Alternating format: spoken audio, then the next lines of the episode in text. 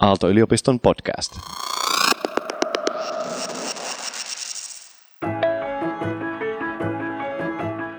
Olli, Mm. siis sä meistä varmasti olet se, joka keksisi ensimmäisenä meistä käyttöä 5Glle. No on. Mulla on tässä ollut 4G-puhelin jonkun aikaa ja kieltämättä välillä täällä meidän työhuoneella tuskailen sitä, että kun meillä on internetyhteys vain 4G-modemin kautta, niin se on yksinkertaisesti hidas. Ja se ei ole koko ajan hidas, vaan se on nimenomaan niin kuin välillä hidas. Ja silleen Murphy-lain mukaisesti se on yleensä kaikkein hitain silloin, kun niin kuin just pitäisi tiedätkö, saada ladattua joku iso tiedosto. Silloin se niin kuin puksuttaa kaikkein hitaimmin. Että kyllä mä niin kuin ottaisin ihan tälleen arkikäyttöön sen aika pikaa.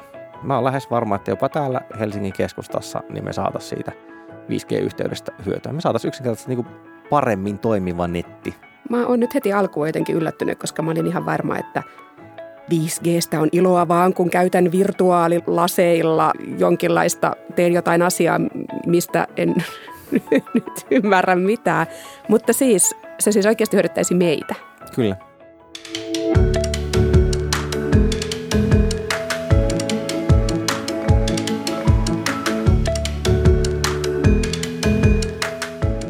Tämä on Aalto-yliopiston Entä jos podcast, joka uskoo fiksumpaan tulevaisuuteen ja tutkittuun tietoon.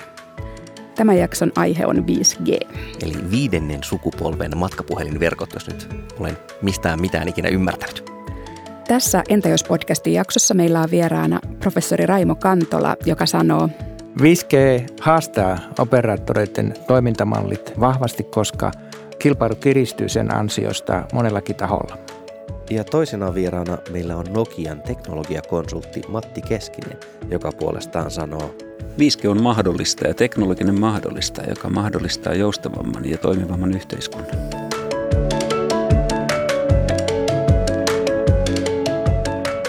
Mä olen toinen tämän podcastin juonteista, Olli Sulopuisto, joka itse asiassa viimeksi eilen mittaili langattoman tiedonsiirron nopeutta sekä toimiston sisällä että toimiston ulkopuolella, että nämä aiheet kiinnostelee ihan omakohtaisesti.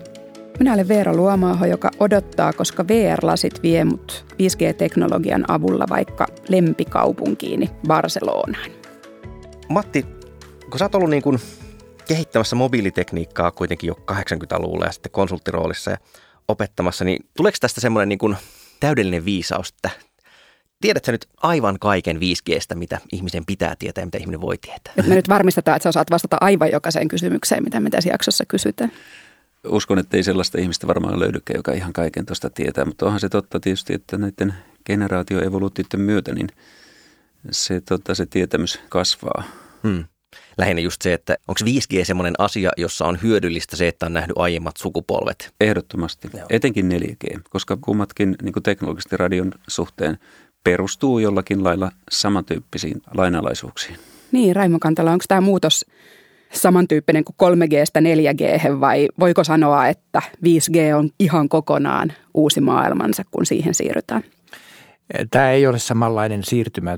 5G monellakin tavalla haastaa niin kuin olemassa olevat toimintamallit ja vanhempien generaatioiden toimintamallit liiketoiminnan ja tulee uusia liiketoiminta-alueita. Ja myöskin siis tekniikka uusiutuu siellä verkkopuolella nimenomaan hyvin perusteellisesti. Miten tämän muutoksen merkitystä oikein voisi kuvailla? Mitä jos joku kysyy just tämän muutoksen mittaluokkaa ja sitä, että minkä tason muutoksesta me oikein puhutaan, niin miten kuvailisit sitä?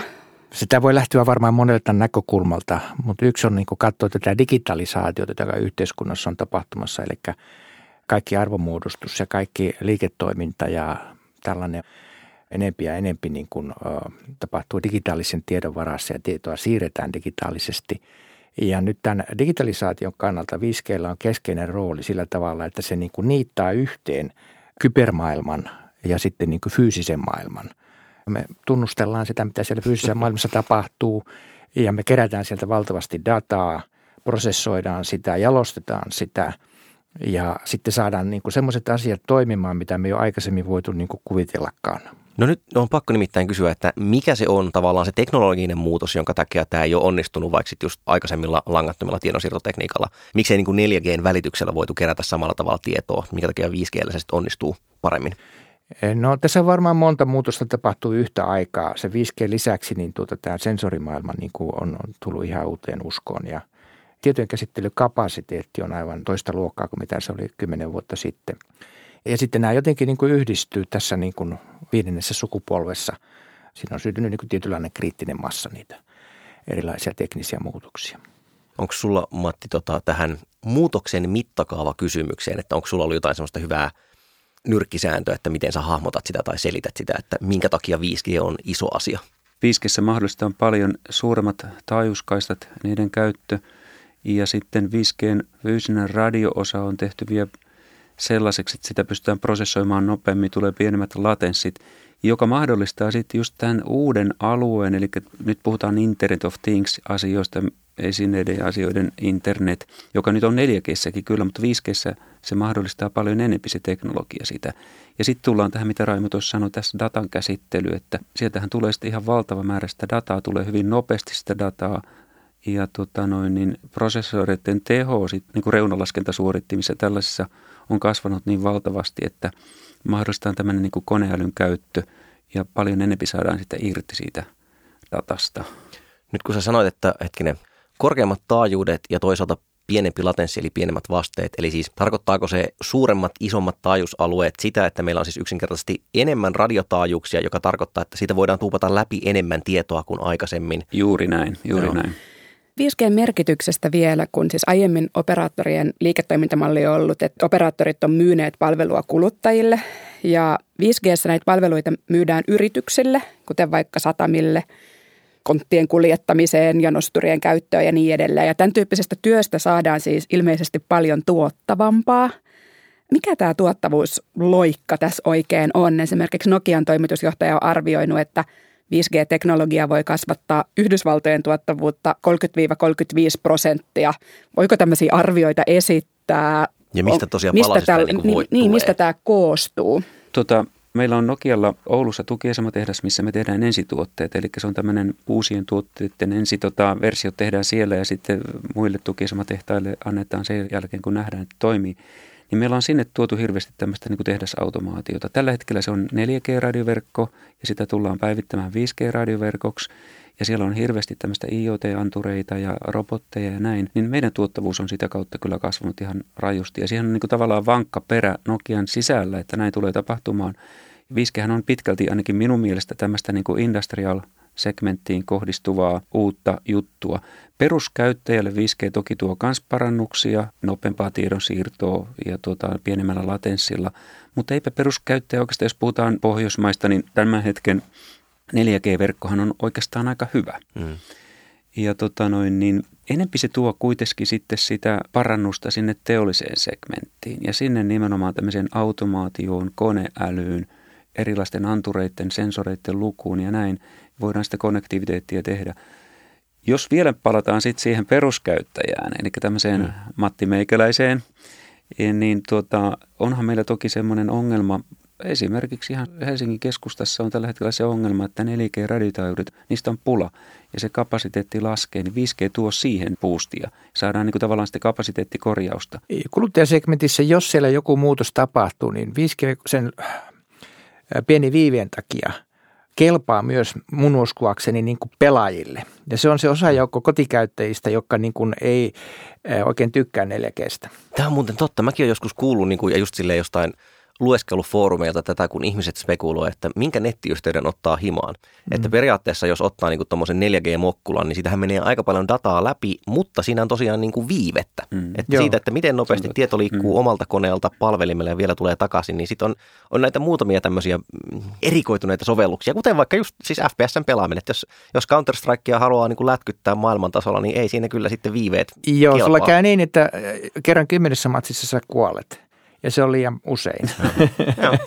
Eli se on niinkään se viive itse, vaan se viiveen vaihtelu. Siinä aina silloin tällöin tulee niin kuin 100 millisekuntia viivettä, ja sinä aikana se vastustaja kerkee tappaa sut.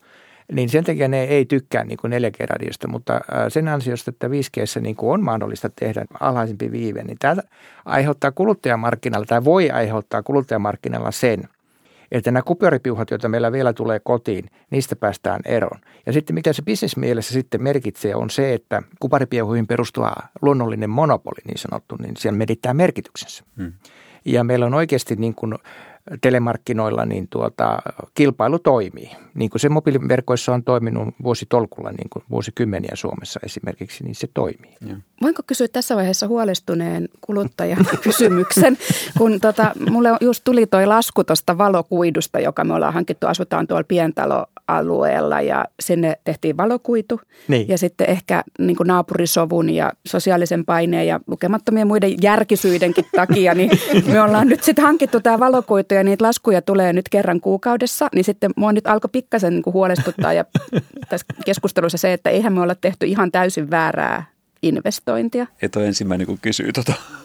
No mä luulen, että siis siihen menee kuitenkin äh, vielä monta vuotta ennen kuin se 5G-peitto on niin hyvä, että näin tapahtuu, kun mä tuossa kuvailin.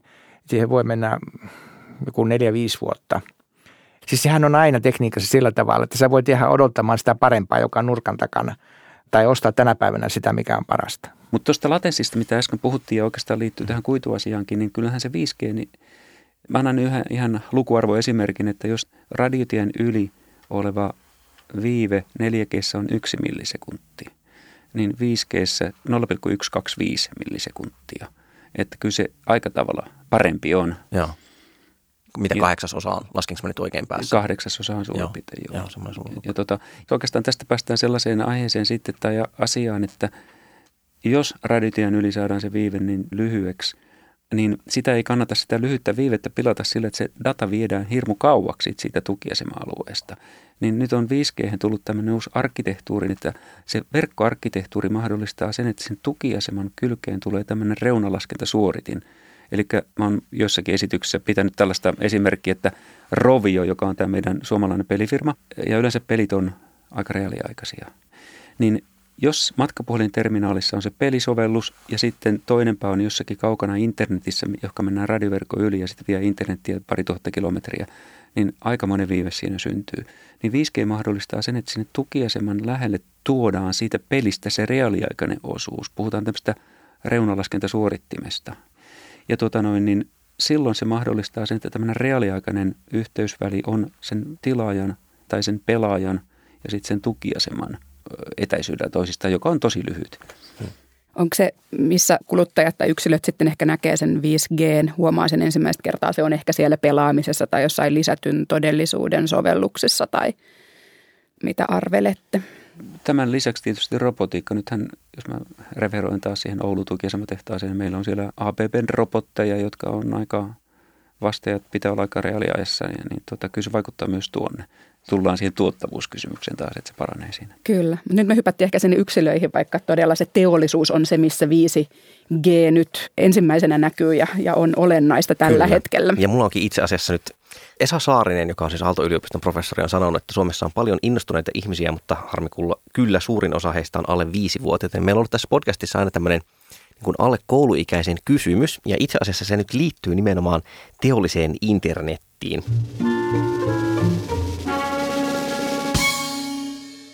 No, voisiko niin, tota, äh, niin silleen tehdä, että äh, niin, äh, automaattiautot liikkuisi itseksensä?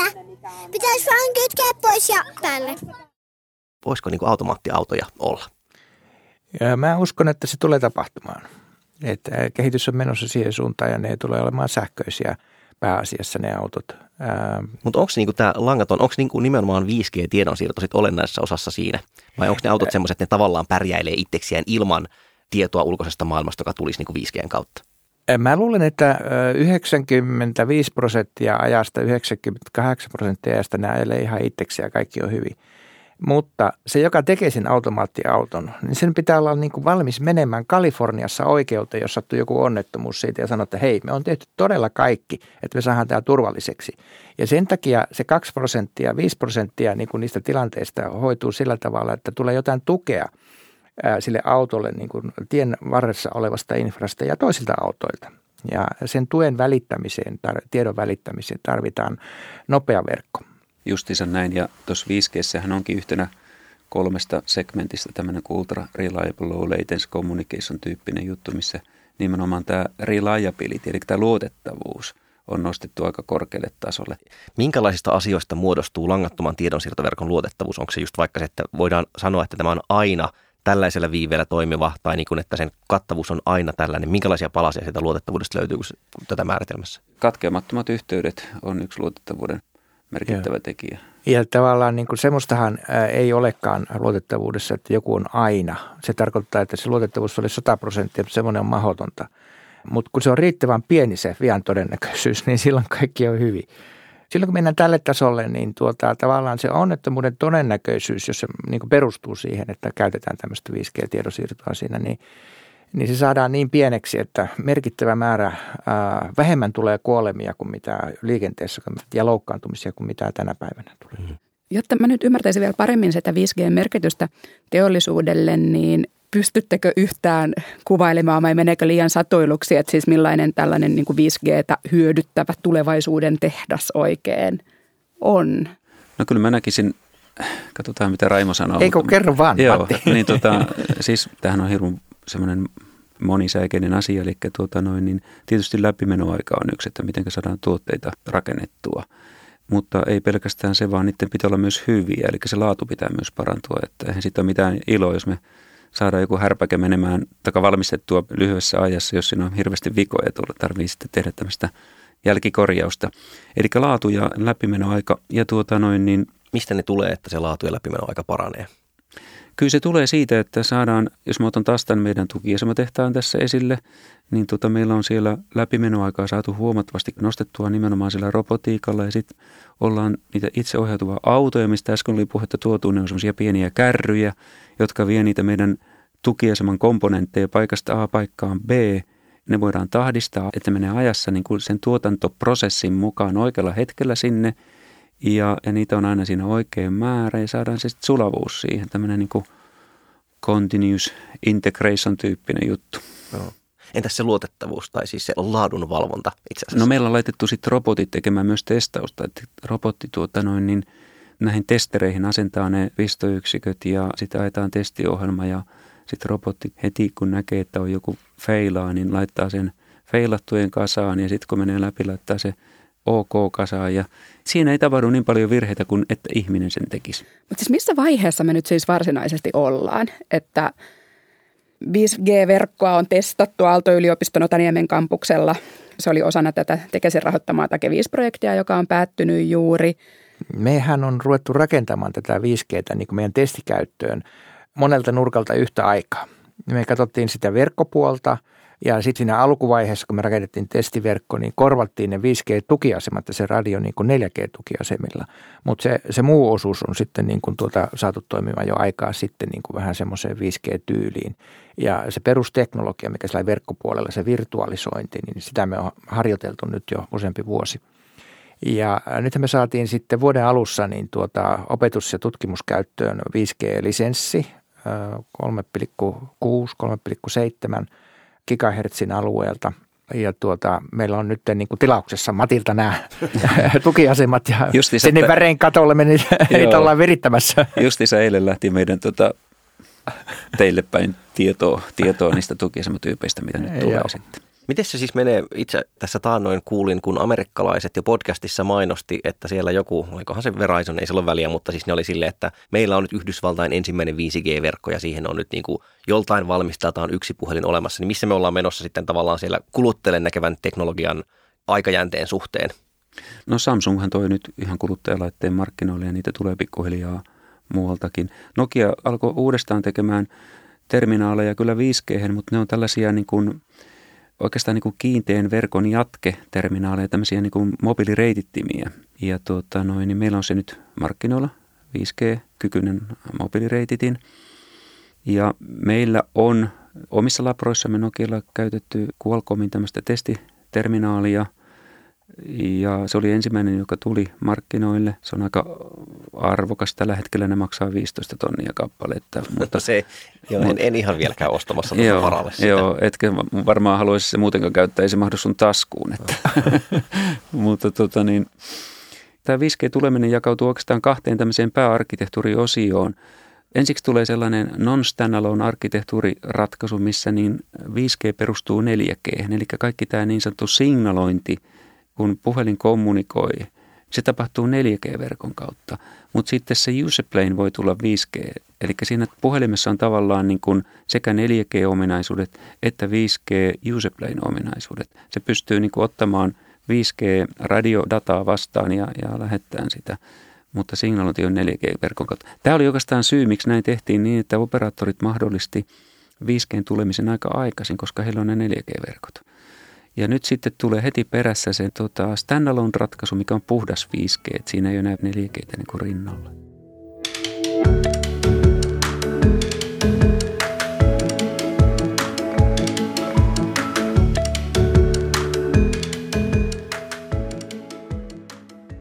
Miten Raima sun mielestä hyödytti esimerkiksi Aallon opiskelijoita se, että 5G-verkkoa aika varhaisessa vaiheessa on testattu siellä Aalto-yliopistossa?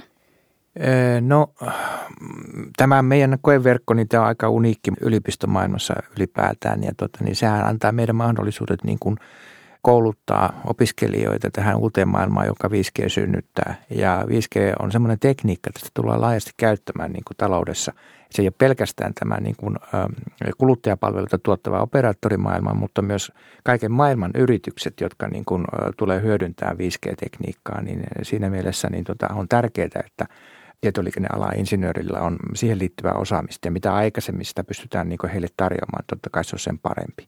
Miksi te saitte sen, kun sä sanoit, että se on ainutlaatuinen, miksi se saatiin Aallossa hoidettu, että minkä takia sitten kaikki muut ei niin kuin bygannut samanlaisia samaan aikaan?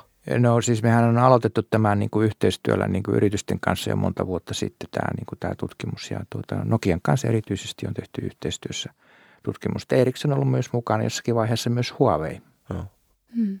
Onko se sitten vaan, niin kuin, että teillä on yksinkertaisesti, tätä on niin joskus aiemminkin mietitty tässä podcastissa, että onko tämä silleen kuitenkin vähän matalamman hierarkian maa, että, että nimenomaan niin kuin yliopistot, siis akatemia ja sitten teollisuus on sen verran hyvissä väleissä, että sitä voi niin kuin mennä, siis voi mennä sanomaan suunnilleen kättäpäivää, että tämmöinen, tämmöinen tuotekehitysasia kiinnostaa, että pystyttekö jotenkin jeesaamaan siinä. Että miksi, minkä takia ne ei niin kuin kaikkialla muualla tehnyt sitä samaa? Miksi ei ne alkanut jo tekemään niitä omia testiverkkoja kampuksille vuosia sitten? Ää, no sehän on sillä tavalla Euroopassa tämä tilanne, että siis niin kuin ne – tietoliikennealan yritykset, jotka tekee niin kuin isoja juttuja, niin nehän on Nokia ja Ericsson. Ne on pohjoismaisia yrityksiä.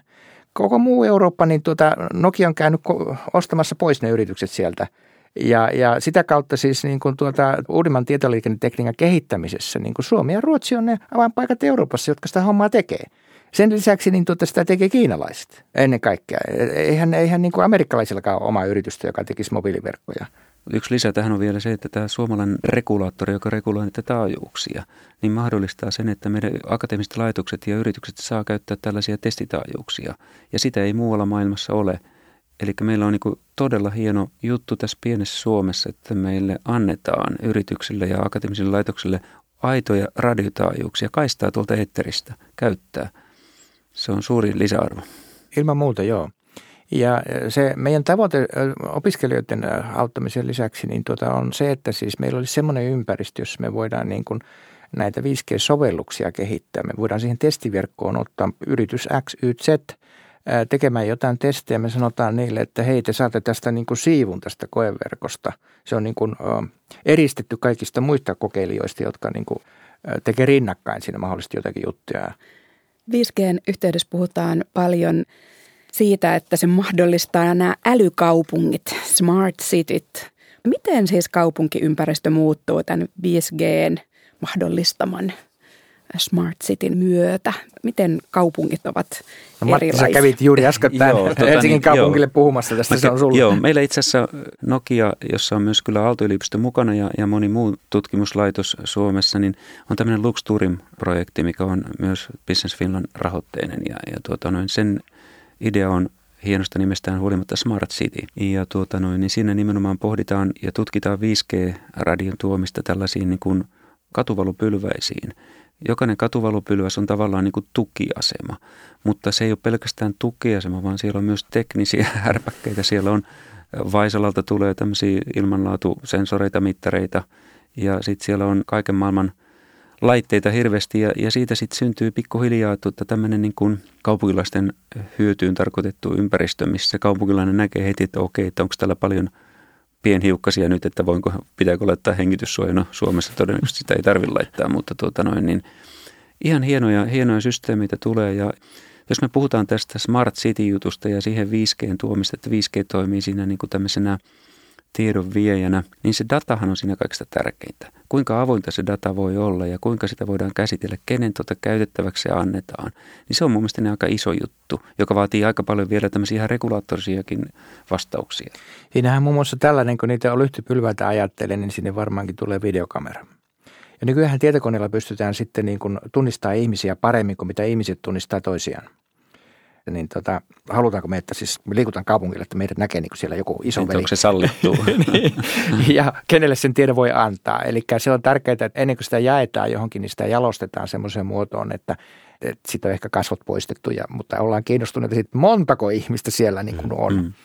Mutta siis joo, koko tämä liikkuminen kaupungissa, niin se on, siihen liittyviä asioita voidaan varmaan automatisoida todella pitkälle, niin tuota, katujen kunnossapito ja julkisen liikenteen suunnittelu – muun muassa on sellaisia asioita, johon varmaan saadaan lisää arvoa sitä kautta, että tätä on riittävästi käytettävissä.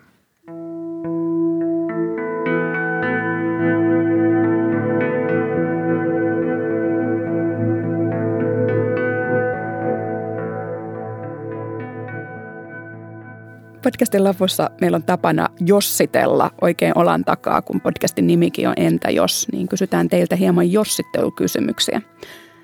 Raimo Kantola, jos et olisi professori, niin mikä olisit? Mä voisin olla kirvesmies. Ai jaa, mistä tämä kumpuaa? Mä oon aina tykännyt tehdä puutöitä. No. no miten Matti, jos sä et olisi tosiaan sitten taas sun nykyisellä uralla, niin mitä sä tekisit? Tänä päivänä on myös tosi innokas tekemään käsilleni kaikkea. Meillä on varmaan jotain yhteistä sitten Raimon kanssa. Mulla on nimittäin kotona, rakennettiin 20 vuotta sitten uusi omakotitalo Järvenpäähän, niin tärkein haave oli minulla saada sinne oma pieni puusepän verstas. Minulla on sellainen nyt. Okei. Jos voisit jutella tunnin, mutta vain yhden tunnin ihan kenen tahansa historiallisen henkilön kanssa, niin kuka se olisi? No en tiedä. Itse asiassa elävä joku tällainen tyyppi kuin Paavo Lipponen – Ää, mutta mä ajattelin ensin, että no Urho Kekkonen, mutta tuota, se ei varmaan sanoisi mitään semmoista, mitä se haluaa mulle sanoa, että se on aika turha keskustelu. Okei. Okay. Mites, Matti, sitten jos voisit saada supervoiman tai kyvyn tai taidon, mutta vain yhden, niin, niin mikä se olisi? Totta kai se olisi sellainen taito, millä saisi tota, ihmisten onnellisuusasteen nostettua huippuun. erinomainen vastaus, koska sehän oli suora siltä tähän viimeiseen kysymykseen, että kysyn sinulta Raimo. Me kaikki varmaan toivotaan, että työllämme, tekemisellemme hieman parannetaan maailmaa. Jos sulta elämän lopussa kysyttäisiin, että no, miten sä oot tehnyt tämän asian eteen, miten oot parantanut elämälläsi hieman maailmaa, niin mitä sä toivoisit ainakin, että sä voisit vastata? No minusta niin kuin tämä onnellisuus ja niin kuin, että homma toimii yhteiskunnassa laajemmin, niin siinä on kysymys siitä, että miten hyvin me varmistetaan ja rakennetaan edellytykset sille, että ihmiset voi tehdä yhteistyötä. Ja tuota, nyt tämä ala, jonka mä joskus valinnut, tietoliikenne, niin tuota, sehän auttaa siihen, että ihmiset tekee yhteistyötä. Et me voidaan puhua aina ja, ja käyttää datapalveluita, niin myöskin siihen puhumiseen on sähköpostit keksitty ja muuta. Et sillä tavalla niin tämä on ollut ihan hyvä valinta. Kiitos, että olitte vieraana Aalto-yliopiston Entä jos podcastissa. Kiitos. Kiitos.